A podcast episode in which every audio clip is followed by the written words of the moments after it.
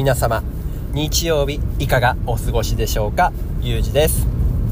この間ですね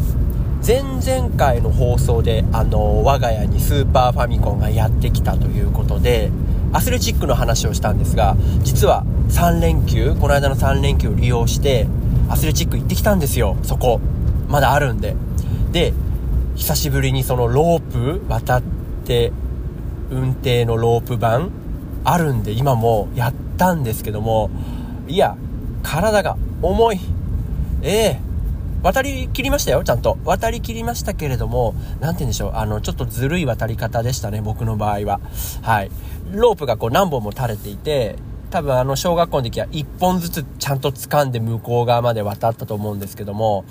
僕はあの反動を利用して、あの2、3本掴んでぴょんぴょんってあの猿が木とか、あのツタを渡っていくような感じで、ポンポンって行って向こう側に行って、息子に、どうだ、父ちゃんできただろうなんてこう自慢してたんですけれども、ね、あれ1本ずつ掴んでやるのはもう無理だなと思いました。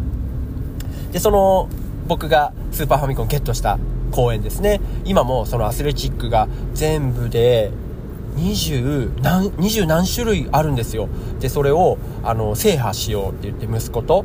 やってきました。で、たまたまあの、息子のお友達がばったり犬の散歩してて、で、その家族とは同じ町内で、僕もお父さんお母さん仲いいので、年齢も近いですし、じゃあそのまま、あの、子供も含めて、あの、アスレチックやろうよ、なんて言って、まあ、メインは子供で、あと僕がちょっとかっさわいてたぐらいで、はい。そんな感じで2家族で久しぶりにね、アスレチックをやって、で、その後はちょっと夕飯でも食べに行こうか、なんて言って、はい、食べてきました。今でもね、あのアスレチックを見ると結構僕は興奮してしまうんですよね。さあ、それでは始めて参りましょう。評判ラジオ、有事の自由時間。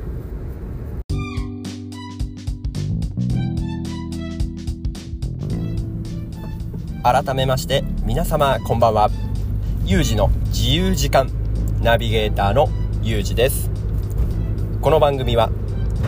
Spotify Apple、Google Podcast でお送りいたします。さて、今日の有事の自由時間、今日も自由に話させていただきます。今日はですね、僕が小学校の時の思い出なんですけれども、当時ですね、我が家にあのスーパーファミコンありましたから僕はゲームにどっぷり使ってたわけです。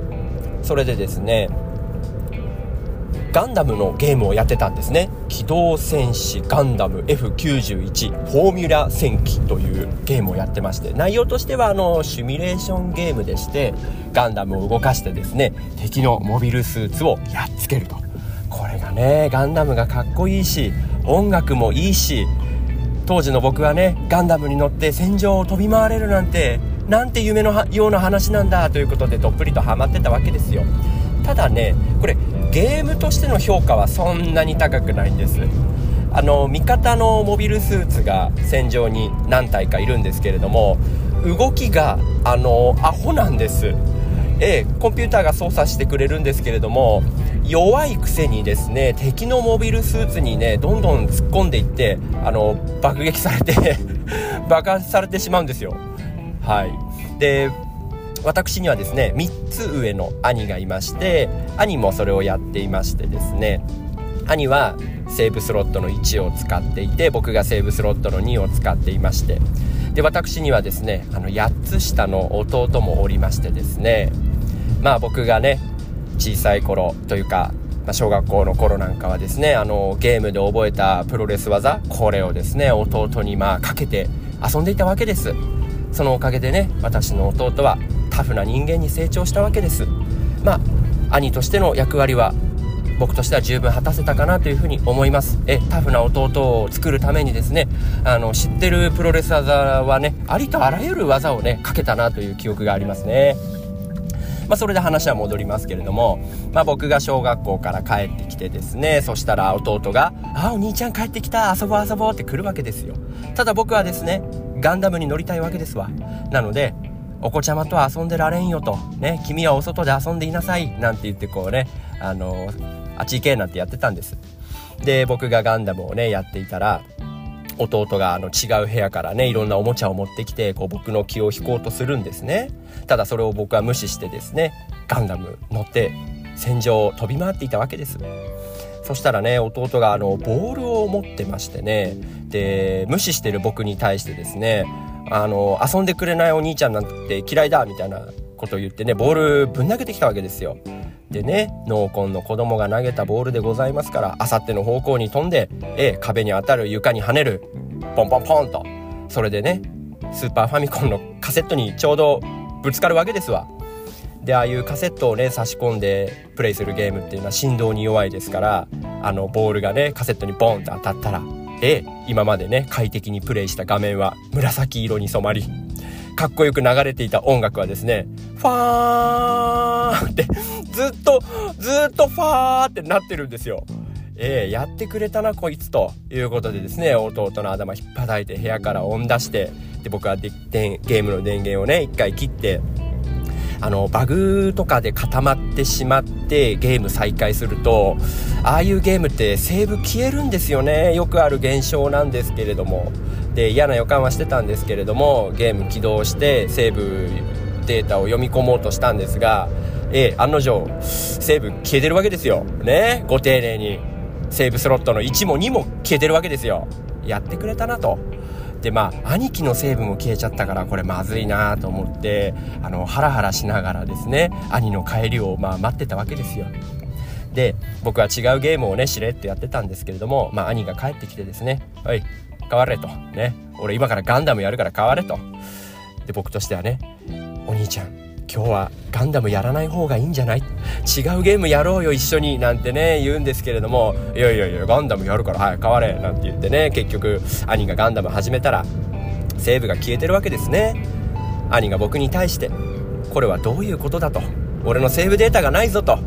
言われてまあ、僕もですねカクカクしかじかこういうことでと、まあ、弟がやってしまったんだっていうことを説明したらね兄もまあ小さい弟になあやられちゃったんじゃこれしょうがねえと分かったよと責任はお前が取れって言われてなぜか僕が23発ぶん殴られるということでねあの理不尽な暴力に耐えられるようになったのはやっぱ兄のおかげかなということでね、えー、お兄ちゃん様々だなと思いました。でですね僕はあの兄貴にぶん殴られながらこう思ったわけです。ああセーブデータとともに僕も消え去ってしまえばこんな嫌な目に遭わずに済んだのにとえもし何々だったら何々だろうにと。これね、あのー、反日仮想という助動詞が使われておりまして、はい、反日仮想。漢字で書くとですね、反は反対の反。実は、あの、実際という字の実ですね。かは仮という字、仮面のかですね。仮想の層は想像の層ですね。なので、実際のこととは反対のことを仮に想像しましたという時に使う助動詞なので基本的にあの残念な結果に終わった時にああこうしときゃよかったなっていう時に使うこれ助動詞なんですね。はい、セーブデータとともに消え去ってしまえばこんな目に遭わずに済んだのにと、ね、こんな嫌な目に遭わなかったのにと。はい。じゃあこれね、あの、古文にしましょうか。ね。古文にすると、まあ、セーブデータは印しものとしましょうかね。えー、消え去るは、えー、消え薄ですね。で、嫌な目にとか、辛い目っていうのはこれ、浮き目と言いますね。牛というのは辛いとか嫌だとかいう意味ですね。浮き目と言いますね。はい。で、これ、半日仮想のましというのがつきましてね、古文だとこうなります。印しものと消えうせましかば憂き目にあわざらましこんな風になるんですね。さあそれでは皆さん平安時代の人だと思ってね repeat after me しましょうか。いきますよ印しものとともに消えうせましかば憂き目にあわざらましさあお後がよろしいようで。これ車の中でこれ撮ってますけど何やってんだって感じですけどもね。ええー、あのどうでしょうか。ちょっと皆さんふふってなりましたかね。